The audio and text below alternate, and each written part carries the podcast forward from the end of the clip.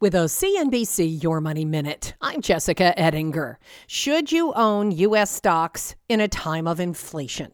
Some investors are worried and they're selling out, but one expert tells CNBC yes, although there's one big point. Oh, I absolutely think you can. But if you look at the period of the 60s when we went from a disinflationary regime and we got into that reflationary regime, the risk is that we jump straight to the 70s and we get into a you know, a real rapid inflation environment. Ironside Macroeconomics, Barry Knapp on CNBC. So the, the key really is that inflation settles down to something around or less than 4%. Knapp says he's not too worried about the U.S. consumer and their ability to absorb higher gas and other prices. Financial planners say when the markets are on sale, even for years, it's better to buy low than to buy high and to protect yourself you can dollar cost average in.